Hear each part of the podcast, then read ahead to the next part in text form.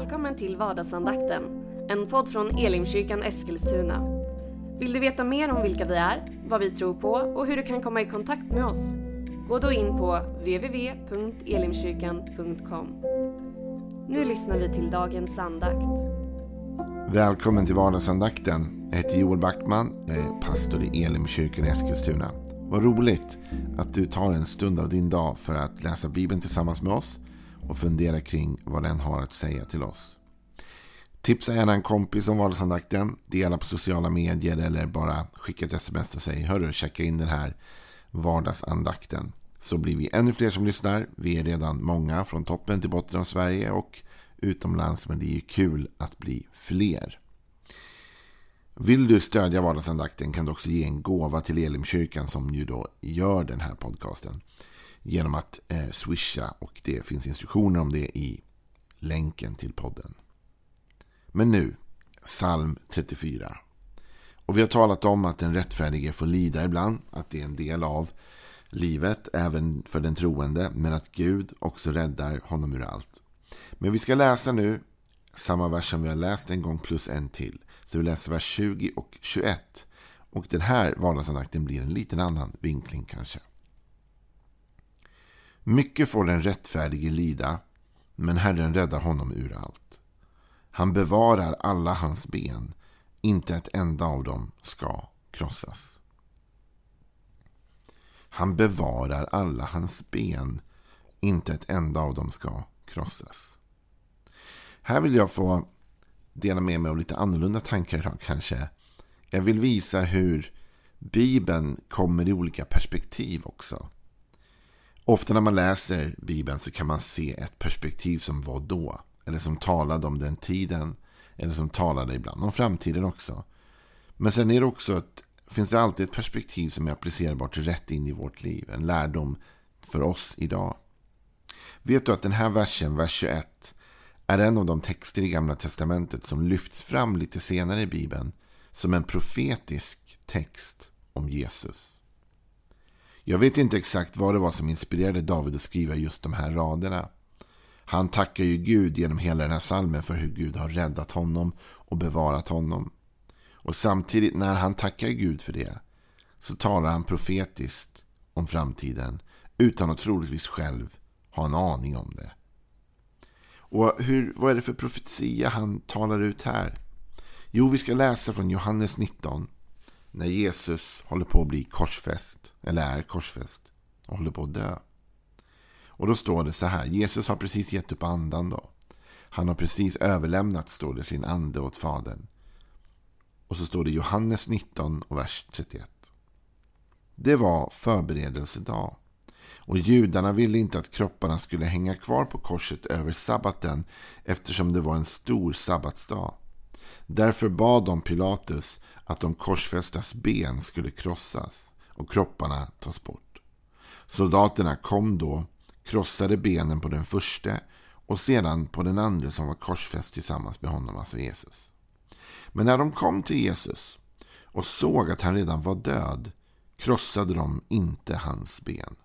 Istället stack en av soldaterna upp hans sida med sitt spjut och genast kom det ut blod och vatten. Den som har sett det har vittnat för att också ni ska tro. Hans vittnesbörd är sant och han vet att han talar sanning. Detta hände för att skriften skulle uppfyllas. Inget av hans ben ska krossas. Och ett annat ställe i skriften säger de ska se upp till honom som de har genomborrat. Så det är två profetiska ord som går i uppfyllelse när Jesus hänger på korset. Men ett av dem är det som David uttrycker i psalm 34. Inget av hans ben ska krossas. Varför krossades benen? Jo, de krossades så att inte de här kunde hålla sig upprätta längre utan kvävdes snabbare och dog. Judarna ville skynda på döden så att de skulle inte behöva hänga där över liksom för sabbatsdagen sen då.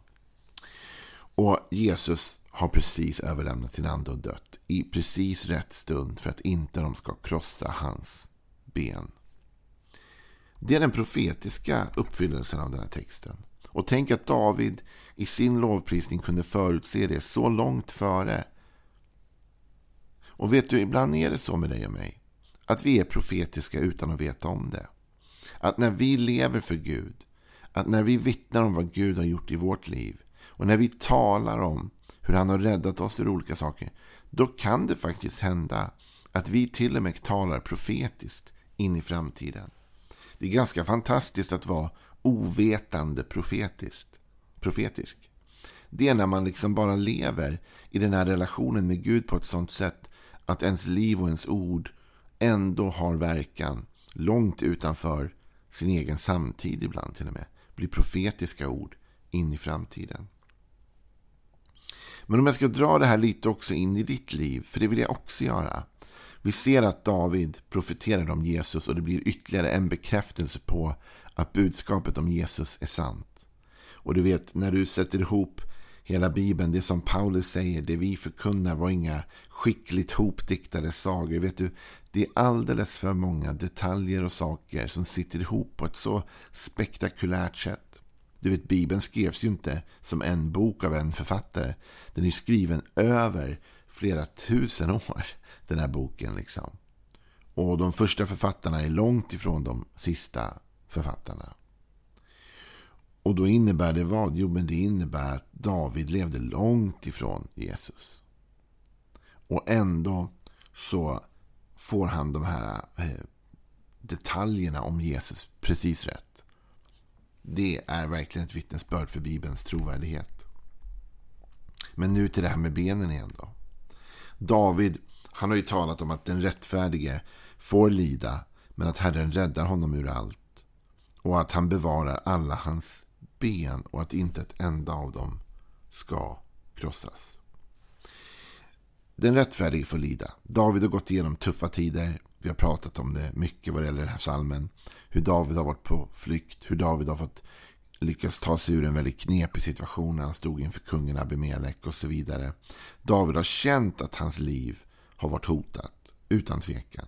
Och därför när han säger att Gud har bevarat alla hans ben så talar han också om att Gud verkligen räddade livet på honom. Han har känt det som att hela hans väsen, det som håller upp honom, skelettet, kroppen, benen, som ju håller upp oss, hur det har varit hotat. Men Gud har bevarat honom. Och då skulle jag vilja ta det här till dig och mig idag. Att det som vi kan lära oss både av det här men också av berättelsen om Jesus. Det är att Gud ändå i sin allmakt sätter gränser. Gud kan bestämma att inte du och jag får plågas för mycket eller genomlida för stor smärta. Det är det som står i Bibeln att med varje prövning så skapar Gud en utväg. Jesus var tvungen att dö för att rädda mänskligheten. Men Gud bevarade ändå hans ben intakta. Gud satte någon form av gräns. Det är okej okay att han dör på korset. Men hans ben, nej, de får inte krossas. Och Gud såg till att det blev så. Det här är någonting som blir väldigt tydligt i berättelsen om Jobb. Jobb var en man som gick igenom väldigt mycket lidande under en ganska kort tid. Och det lidande han genomgår och genomlever, det genomlever han ju på grund av att han är rättfärdig. Och på grund av att den onde som i djävulen då, som i Jobs bok refereras till som åklagaren, vilket ju kommer från det hebreiska Satan, alltså Satan åklagaren liksom anklagar Jobb. Såklart, i hans jobb. Gud säger till, till djävulen att har du sett Jobb, vilken rättfärdig man och han lever liksom så bra, så rätt. Jämfört med de andra i alla fall. Åklagaren försöker ju kritisera Gud och säga det är bara för att du har gett eh, jobbet så bra liv. Och så ber han att få testa och pröva jobb. Och då ska vi läsa vad som står där i Jobb kapitel 1 vers 9. Åklagaren svarade Herren. Men är det utan orsak som Jobb fruktar Gud? Har du inte beskyddat honom och hans hus och allt han äger? Du har välsignat hans händers verk och hans boskapsjordar breder ut sig i landet. Men räck ut din hand och rör vid allt han äger Helt säkert kommer han då att förbanna dig rakt i ansiktet. Vi stannar här så länge. Och så kan man se att det här är anklagelsen. Att Jobb bara älskar Gud, bara respekterar Gud därför att Gud har tagit hand om honom. Och redan här visar åklagaren att Gud hade satt gränser. Du har du inte beskyddat honom. Okej? Okay? Och hans hus. Och allt han äger. Alltså med andra ord. Du har satt gränser runt jobb. Du har beskyddat honom. Du har också välsignat honom, hans händers verk och hans boskaps, boskapsjordar som breder ut sig i landet. Men, men, ta bort de där beskydden. Då kommer du se hur jobb kommer vända sig emot dig. Det är vad åklagaren säger. Och Gud svarar åklagaren då i vers 12. Herren sa till åklagaren, Nåväl, allt han äger i din hand är i din hand, men du får inte räcka ut din hand mot honom själv.